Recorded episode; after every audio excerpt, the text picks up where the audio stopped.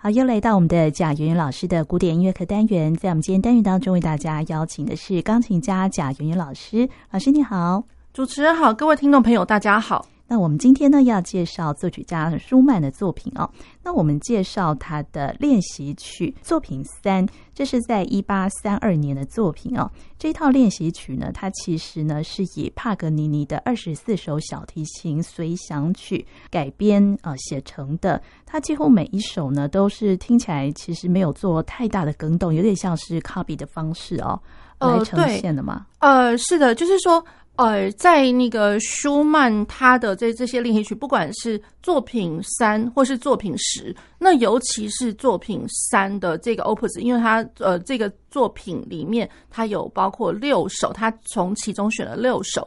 然后这六首的话，其实它跟原曲，也就是帕格尼尼他二十四首的小提琴七响曲，其实它的素材还有它的比如说主题啊什么的，它其实完全一模一样，包括。嗯呃，不管是说它的速度，或者说它的调性，然后或者是说它的起始的位置，那呃，然后呢，就是说其实呃，大家也都会知道，因为本来小提琴的谱子嘛，它本来就是一个单行谱，当然就是说不是说单行谱它就只能有单声部而已，当然它也会有呃两个声部，甚至也会有一些就是说可能互相呃不同呃音域里面互相对应的，然后它写在单行谱里面。那舒曼的话，当然我他是这个是写成钢琴版的。那钢琴版的话呢，我们就知道一定会有高音域、低音域，然后可能话它会写在一个总谱、一个大谱表里面。那然后呢，所以它能够涵盖的声响，呃，老实讲，它其实它是先 copy 原来的原来的 Paganini，，它它该有什么，然后钢琴版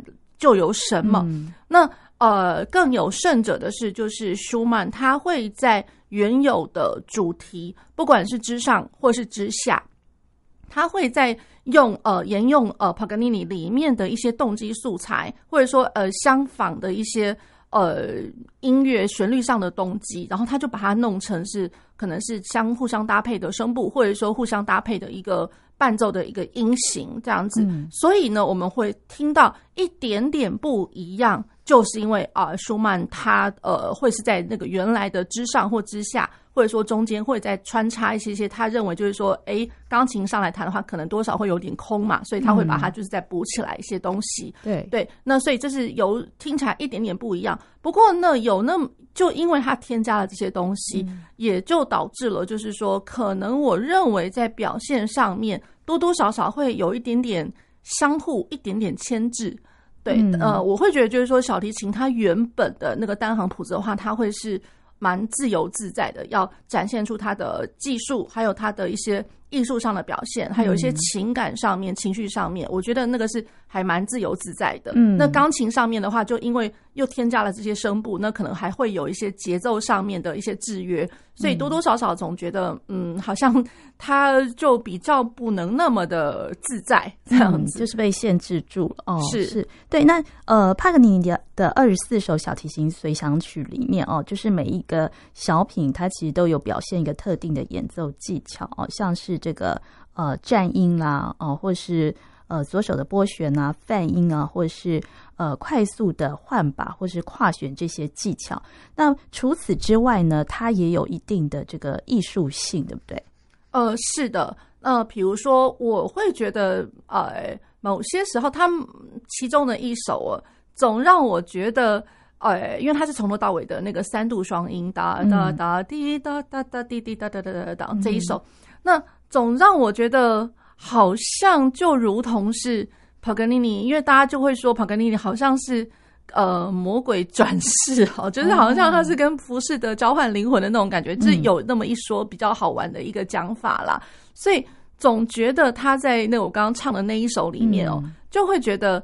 呃他所要表现的就会是一个人物角色，比如说哎、嗯、前面哒哒哒哒哒哒哒哒哒，就好像像是魔鬼，好像很。轻蔑的在笑的那种感觉，oh. 对，又或者是说，呃，像我觉得他从中间有一首是滴答答滴当，然后这个 G 小调的，然后就下面有一个声部，就是一直在做 tremolo，就是颤音，哦，止不住的，就从头到尾几乎你都会听到这样子的一个素材。嗯，然后这个颤音，然后我觉得听到这一首的时候，帕格尼尼他那个本身就会让我会觉得。让我想到另外一个小提琴的作品，嗯、就是 Tartini 的那个《魔鬼的战音》哦。对，所以我会觉得就是说，哎是，他其实除了就是说展现这些技巧，因为其实论双音啊，或者说八度啊，从、嗯、头到尾的快速音群啊，或者说跳音啊、拨奏或者什么，或者是呃，就是不同音域的就跳来跳去的这种展现。当然，这个是小提琴的一个技术，嗯、可是我觉得 Paganini 他本身他已经蛮厉害的了，等于就是说他运用这些技巧，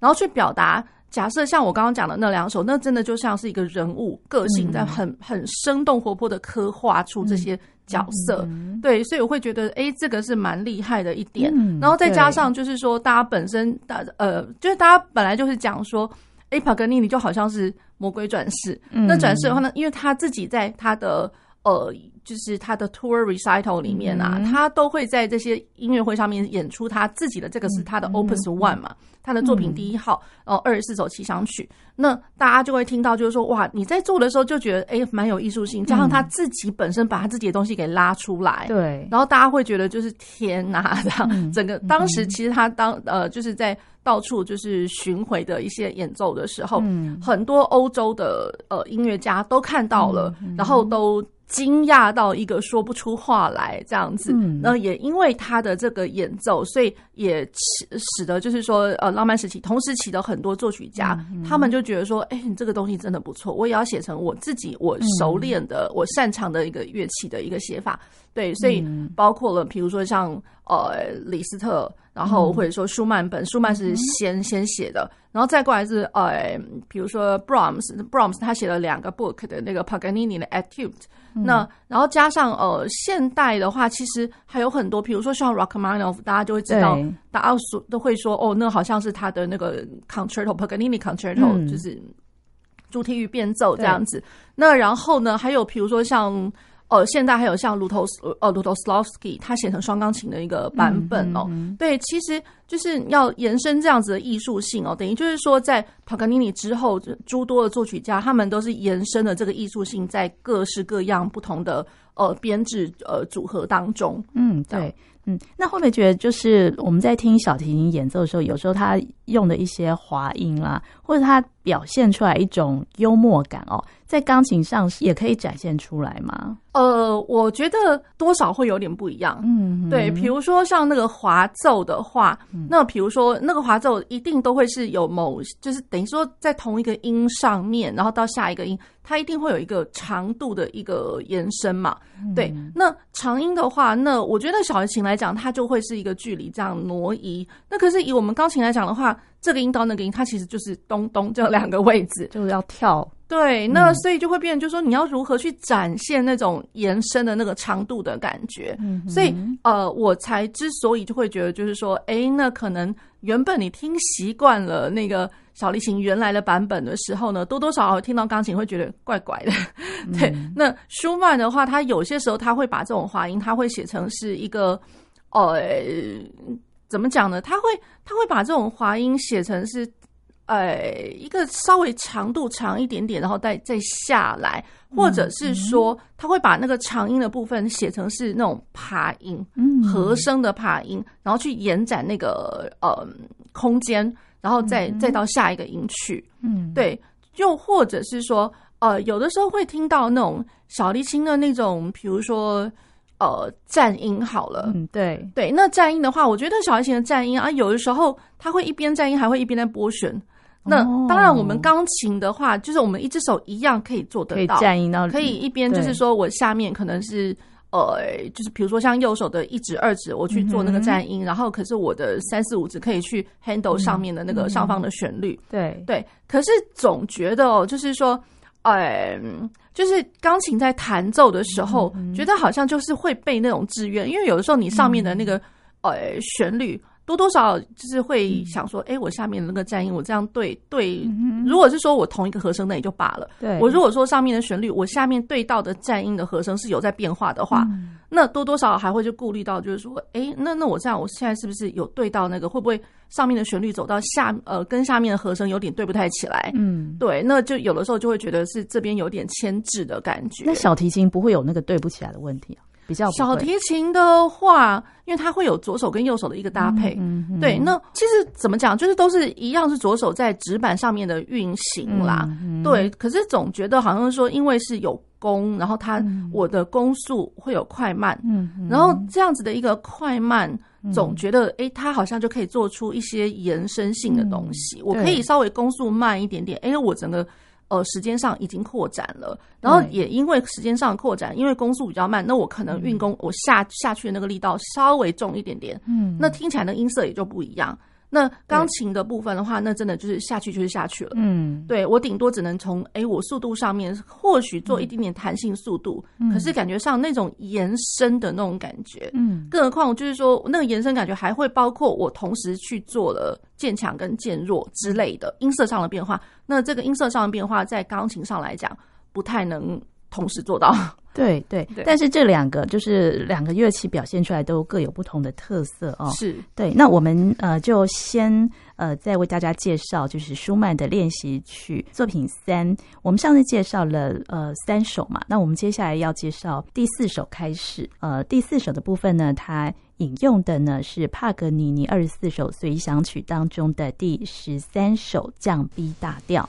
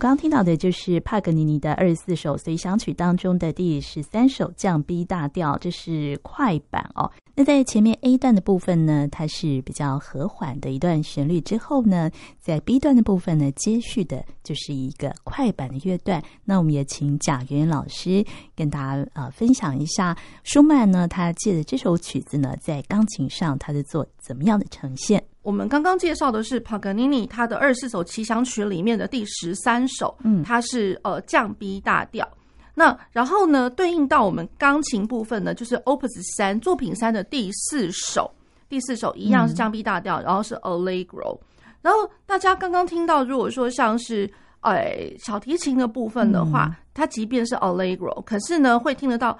整个 A 段来讲的话，第一个最鲜明的一个印象就会是三度双音，然后发嗦发滴哒哒哒哒哒，有点类似那种 portamento 的那种做法，一路下行下来。嗯哼，那我会觉得就是说。哎，那比如说这个一路下行，还有包括我那个我的第二句哒滴哒滴哒哒滴哒滴哒哒哒哒滴哒哒哒哒滴哒，在不同的声部、不同的音域里面呢，去做到呃两个不同声部的那个相互呼应。可是从头到尾，通通都是双音啊。对，那我会觉得，当然就是说双音的话，当然这这个会是小提琴在练习的时候，可能是。最最基本的一个基本功，就是说你音音一定要够准。嗯、那然后我双音双音双音之间呢，它也一定要非常非常的准确。嗯、可是，呃，光这个，比如说论小提琴来讲的话，当然一定还会有更多更难的，甚至从头到尾都会是双音的部分。嗯、那这个目前小提琴的谱子上，顶多大概是三行左右。可是我觉得，嗯，嗯也也蛮难的了。因为如果说你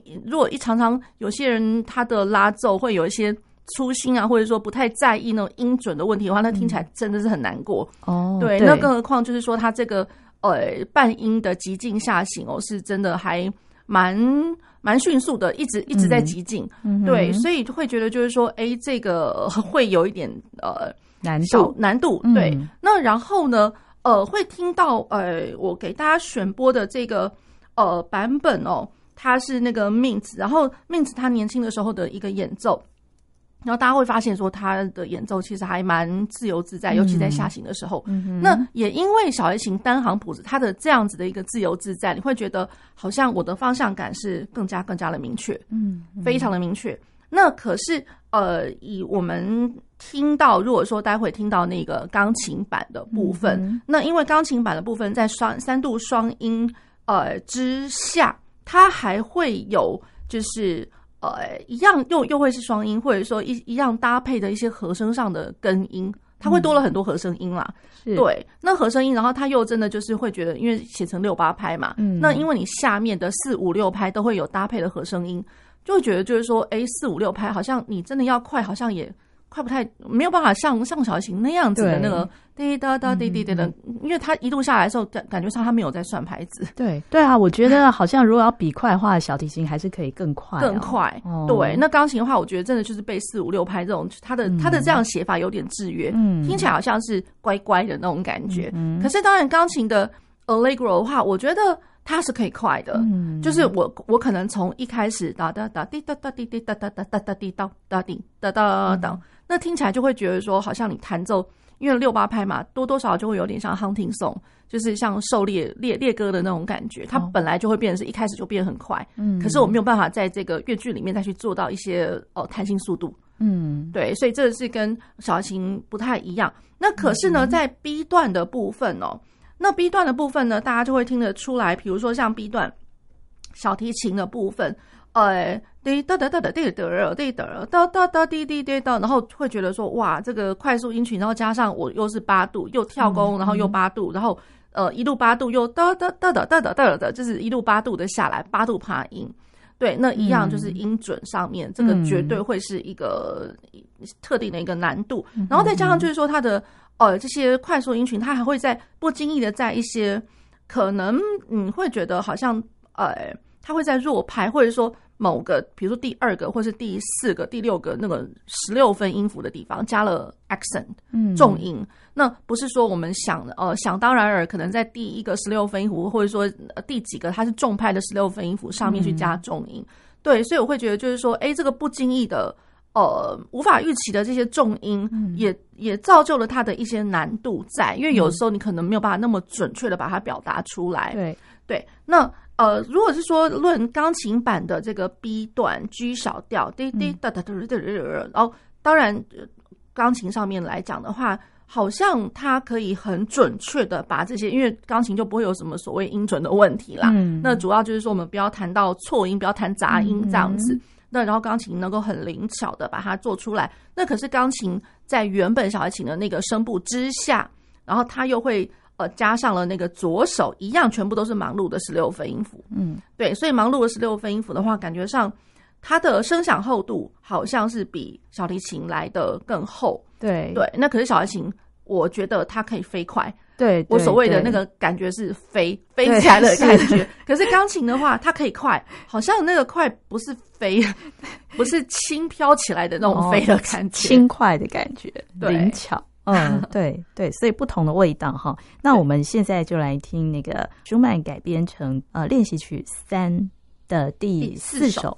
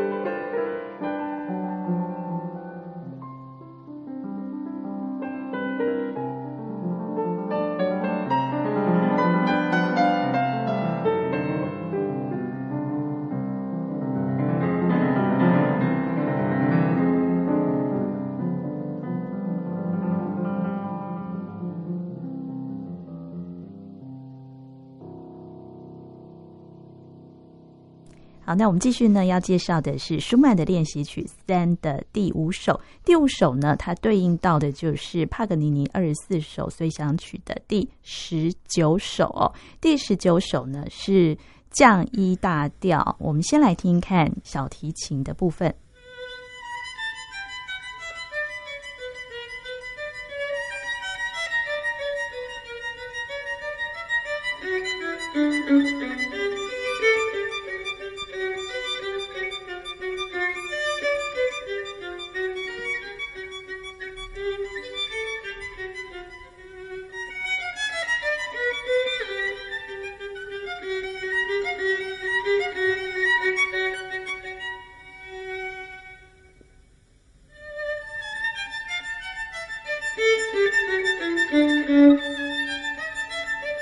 我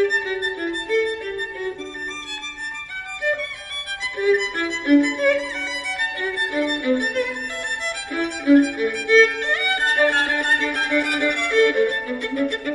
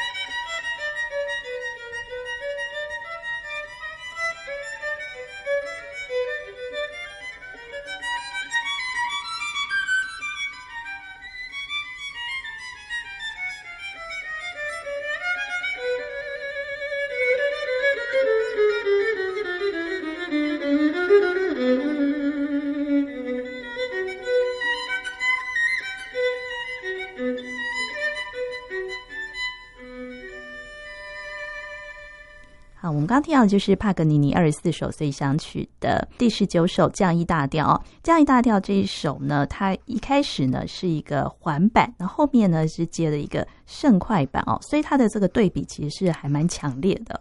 呃，是的。那然后呢，呃，我给大家选用的会是那个 Alexander 那个 Markov 的这这位小提琴家，他的在很年轻很年轻的一个。呃，他很年轻的时候的一个现场演出的版本哦，那当然就是说很多音乐家呢都有去聆听到他当时的那个现场的演奏的版本，嗯、那所以非常多音乐家都觉得听到他的话就觉得、嗯、哇，这他才真的是。帕格尼尼在世，在世哦，那种感觉，对，有一点类似，就是说，哎、嗯，彻底傻眼了这样子。嗯嗯嗯、对，当时很多呃音乐家在现场，然后包括乐评啊什么的，嗯、然后就是听完他的这二十四首，都会觉得哇，真是不得了，这位年轻人以后真的是不得了啊什么的。对，那所以就是说，其实呃。基本上我这这几首呢，就是我给大家选用，其实都差不多，就会是呃，有的时候会是 Markov 的演奏版本，嗯、那有的时候可能穿插着可能是 Shlomo Mintz 的那个版本，不过都是他在他们两位呃相当年轻的时候，嗯、相当相当年轻的时候的一个演奏版本。然后我会觉得，不管是怎么样，我都觉得两位都超超级厉害的，哦，神乎其技的。对对对，好，那然后呢，呃，以这个。小提琴演奏的版本，大家会听到那个 lento，那我会觉得，哎、欸，那个光是八度哦，八度的，然后又加上就是说，它会有那个 C so mi C C 这样子，然后它呃类似算是一个开场白，然后它有那个时间上的一个延展性，那会觉得好像哎，这个开头感觉你会很期待，哎，这后面是要干什么？嗯，这样子。好，那所以后面的话呢，以小提琴的版本，大家一开始就会听得到，嗯，滴滴滴滴答滴哒哒哒哒哒滴答滴哒哒哒哒哒滴答滴，会觉得哦，原来啊，它会是两个不同的音域，然后两个不同的声部，一个好像就是像小鸟一般这样很清脆的在叫，那然后下面会有一个哒哒跟它呼应一下，呼应。好，那所以它一定会有一些，就是呃，比如说力度上面，或者说音色上面的一些对比性哦，比如说强弱，或者是说，诶，我的是不是能够非常非常 crispy，就是很很脆脆的那种声音，跟我下面的咚咚比较支撑温暖的那种感觉，嗯，对，所以呃，以小提琴的部分来讲的话，它是可以马上做到这两些这这两种的对比，这样子。好，那然后。在它后面，这个这刚刚介绍这个是 A 段，那 B 段呢，马上就会来了一个就是呃非常快的，哒哒滴滴二滴二滴二，然后快速音群从头到尾这样子。它的架构上面来讲，其实是算是简单啦，就是 A B A 的三个段落这样子。嗯、好，那以呃大家呃稍微呃稍后听到的钢琴版的部分呢，会觉得嗯。就是一开始的 lento 的部分，嗯，会觉得好像有一点小小的，呃，白了一点那种感觉，有一点点不知道，就空空的那种感觉，嗯，对。那可是呢，在钢琴版来讲的话呢，嗯，滴滴滴啦滴哒哒，滴滴滴滴啦滴哒哒哒哒哒哒哒，大家会听得到，就觉得哎，好像稍微速度稍微挪动了一点点那种感觉。以小提琴来讲的话，似乎它是稍微。稳一点的那那种感觉，就是说在那个环板的部分，是不是？呃，在 A 段，在环板之后，哦，呃，就是在两个不同音域的两个声部在互相对应的时候，这样子。对，那所以就是说，钢琴版的部分呢，听起来会稍微快一点点。对，因为觉得好像如果说以，因为我觉得弦乐上来讲哦，弦乐好像可以在慢一点的地的一个 tempo 里面，可是我的音色是可以很。做一些很很迅速的不同的变化，嗯，那可是钢琴上，如果说钢琴也跟小提琴用的是一样的速度的话，嗯，那种感觉会觉得，嗯，太沉闷了，有点闷，有点 动不了的那种感觉，对。对对，所以我钢琴只能从从一开始，嗯，滴滴滴滴滴滴哒哒哒哒哒滴哒滴哒哒哒哒哒滴哩哒，比比较能够动得了，嗯，对，稍微流动一下，对，所以会变，就是说好像两种不同乐器，它本身的因为，我觉得是一些发声的原理，对，或者说它的演奏上面的一些不同，它造就了我。即便我看到都是 Allegro Assai，嗯嗯、对，可是我真正呃去比较这两个不同的乐器的版本的时候，你一定会听得出来那，那那个速度是非常不一样的。哦，是，对，那可是以 B 段哦，钢琴的 B 段 Minore、嗯、这个呃 C 小调。那 C 小调的话，我觉得你要比快的话，钢琴跟小提琴都可以小超级的快。嗯，当然那个小提琴又因为是功法的关系哦，可能就是有一些连弓呃，然后断奏、连弓拨拨奏、断奏之类的。嗯，它好像可以滴儿滴儿滴儿滴儿，好像就越来越快，越来越快。那我们钢琴上来讲的话，我觉得可以把它想象成，就是说钢琴如果看到一个小小的一个 slurs，就是几个音连在一起，因为以几个音连在一起的话，我们就会把它讲想成它就一组。那小提琴的话，一看到哦，这几个音连在一起，哦，它是一一个弓完成的，哦、我不会换弓。那我们钢琴的话，我觉得可以把它想象成，就是说，哎，我一个手背的动作，小小的手背动作，嗯、或者是小小的，甚至是只是一个手腕的动作，带了这么多个音，这样子，嗯、把它这样想，而不是说它真的是要去连到粘到怎么样，那真的那那会弹不下去。嗯，对，好，那所以它就是同一国的那种感觉。嗯。好，那钢琴的话，其实钢琴跟小提琴都可以比快，可是就是因为我钢琴下面我还多垫着的一个呃左手的根音哆咚哆滴叮滴哒啵啵啵哒哒哒哒的，对，那所以它会有这左手它会有一个制式的固定的一个节奏在那边，所以我钢琴不能太自由自在，要不然跟左手第一个会一定会对不在一起。哦，是对，那可是钢琴的版本，它去垫着左手的部分，主要是因为。哦、呃，如果我钢琴只是在弹这么快的那个小提琴的部分的话，对它其实听不太出来，就是我的和声的根音的那种那种稳度。嗯、对，那所以我把那个左手的呃和声根音哦，把它做出来，然后甚至是更加凸显，嗯、更加凸显的话，那所以就会知道，就是说哦，原来它要呈现是这个和声，然后到下一个和声的一个、嗯、一个过程。那小提琴的话，因为它嗯，绝对它不可能会有，除非你是两把小提琴或者是一个小提琴一个大提琴在那边，除非是这样子啦。对，那小提琴的自己一个单声部，呃，就是他自己的一个 solo 无伴奏 solo 的话，那他自己就要想办法去把那个根音给做出来。嗯，所以有的时候，呃，我们并不会觉得就是说，哎，听到小提琴的那个版本哦，会觉得。它怎么空空的，然后听不到那个和声根音？嗯、其实有有些时候你会听得到小提琴，它会在某些和声根音，即便那个根音好像不是在重拍，不是在第一个十六分音符，嗯、然后嗯，你会听得到它特别会去稍微加长一点点，你会听起来好像稍微拖了一下下，可是无妨，会觉得就是说，哎，小提琴它是用不同的一个演奏的方式去把那个和声的根音，还有呃从这个小节到下一个呃小节，或者说下一个和声转变的时候。嗯他会用一些不同的方法去展现出同样的一个效果。那我们接下来呢，就为大家选播舒曼的练习曲三的第五首，改编自帕格尼尼的第十九首。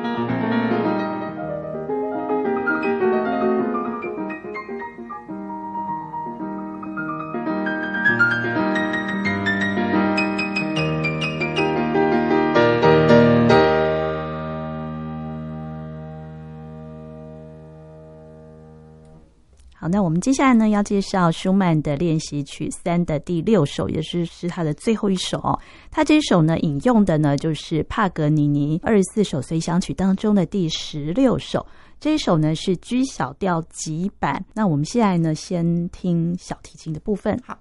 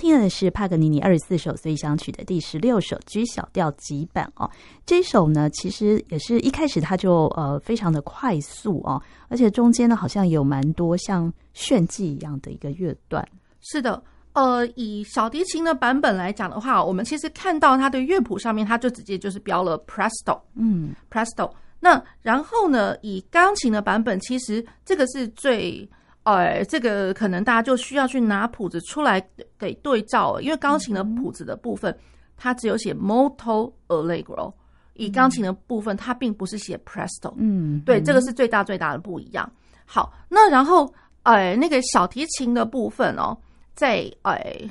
比如说，它在那个原谱上面会看得到。呃，在因为因为三四拍，然后三四拍的话，它可能是一整个小节有十二个十六分音符，嗯、然后呢，会你会发现就是在呃第一个十六分音符当然来了一个 forte，然后呢，在第二大拍的第三个十六分音符，所以会它其实是弱拍嘛，对，弱拍，它又来了一个 forte，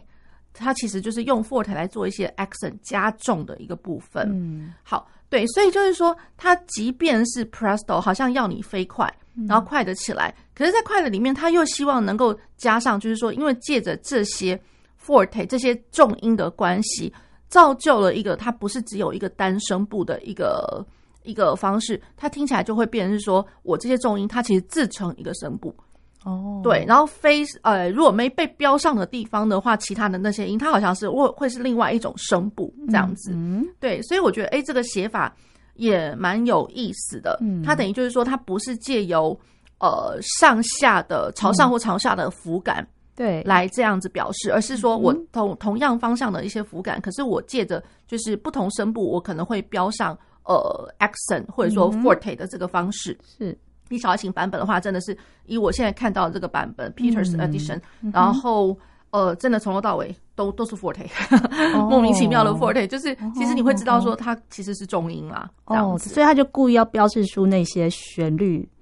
呃，我觉得就是标示出他他会认为就是说，哎、欸，这个声部其实很重要，嗯，所以感觉上就会是，哎，这些哎这些就是重音的部分，这个声部它其实真的就如同我刚刚讲的，它不是说都是在重拍的地方，嗯、有的时候你会听到，嗯，当。嗯，当就是在 off beat 呃后半拍的时候，他会来一个重音，可是他也会认为就是说，嗯当嗯当嗯当那种那种感觉，对他就会认为就是说，哎，是这个声部，他他会觉得这个是要去凸显出来的。嗯，好，那加上中间也会有听到一些些，比如说小小的连弓地方，哒滴啦哒哒滴啦哒哒哒哒哒哒哒哒，或者说滴啦哒啦哒啦哒啦哒啦哒啦哒啦哒啦。嗯，好，那所以比如说像呃两两连在一起这种 two note slur。那其实呃，平常不用它特别去写 accent，或者说特别去写 forte，嗯。那我们平常两两相连的，或者说四个音的，或者三个音的，嗯，可能你都会在第一个音本来就是会加重，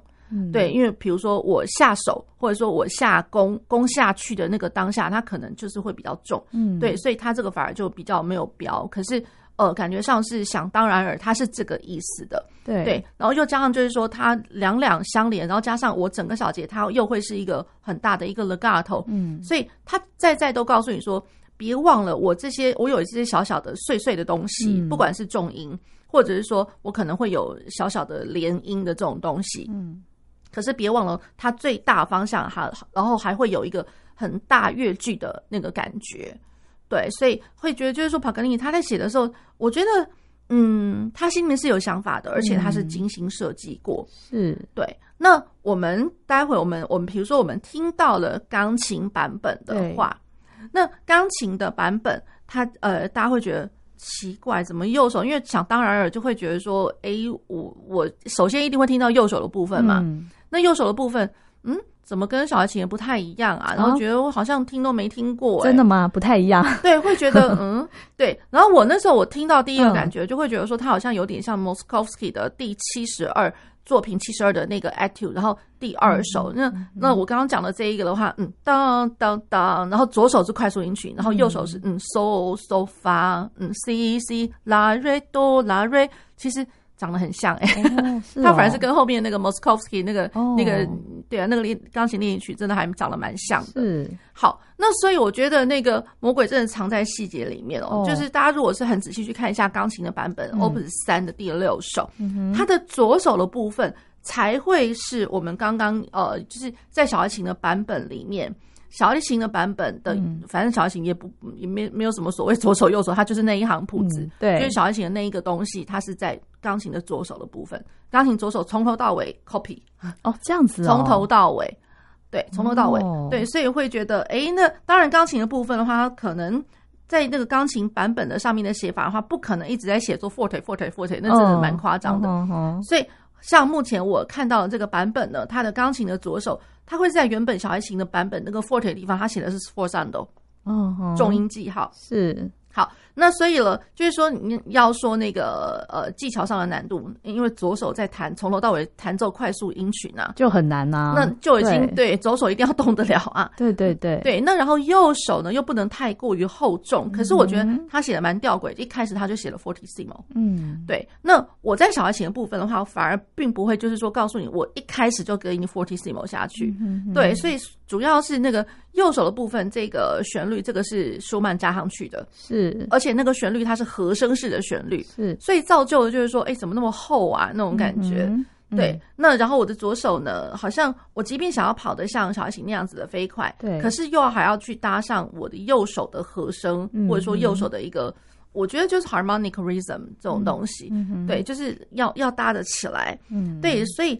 种种来讲的话，还真的就是他没有办法标的跟小提琴一样 presto，他只能标上 molto allegro。哦，原来是这样。也就是说，真的要呃稍微。再多多快，呃，动快一点，稍微再再再动一点，动一点，他他要的是这个感觉，嗯，对，对，好，所以都是一样是往前走啦。那然后呢，当然就是说，哎、欸，那个舒曼他会让左手真的是从头到尾这么辛苦吗？是没有啦，就是说他在中间这一段的时候，嗯，呃，有啦，他还是给了，就是把那个快速音群放到右手上面去，嗯、然后让左手去做一些比较旋律式的，而且可是左手它是二声部的歌唱。所以他没有让他闲着，哦、没有让他闲着，所以我会觉得，嗯，舒曼这个也蛮好玩的。嗯，可是就因为他有太多这样子的一个设计，嗯，也会让我觉得，就是说，呃，他真的没有办法像小提琴那样飞啊。嗯，对，没错。那然后像那个中间我刚刚有讲过，小提琴部分是哒啦哒啦哒啦哒啦双音的那个 two note slur，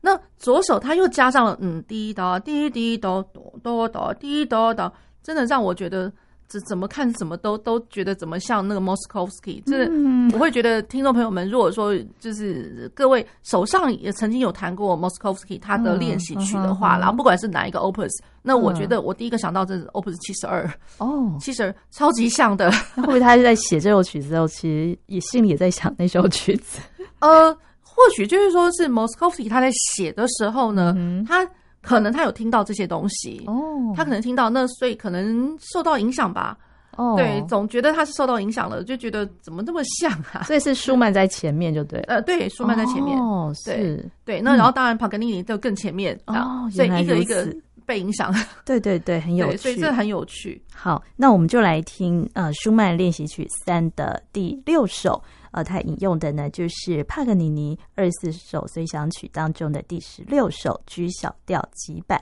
那我们今天呢，为大家介绍呃舒曼的练习曲三，呃，介绍到这边也告一段落。那我们在下次节目当中呢，还要再为大家介绍他的练习曲十。那我们今天非常谢谢贾云老师，谢谢主持人，谢谢各位听众朋友。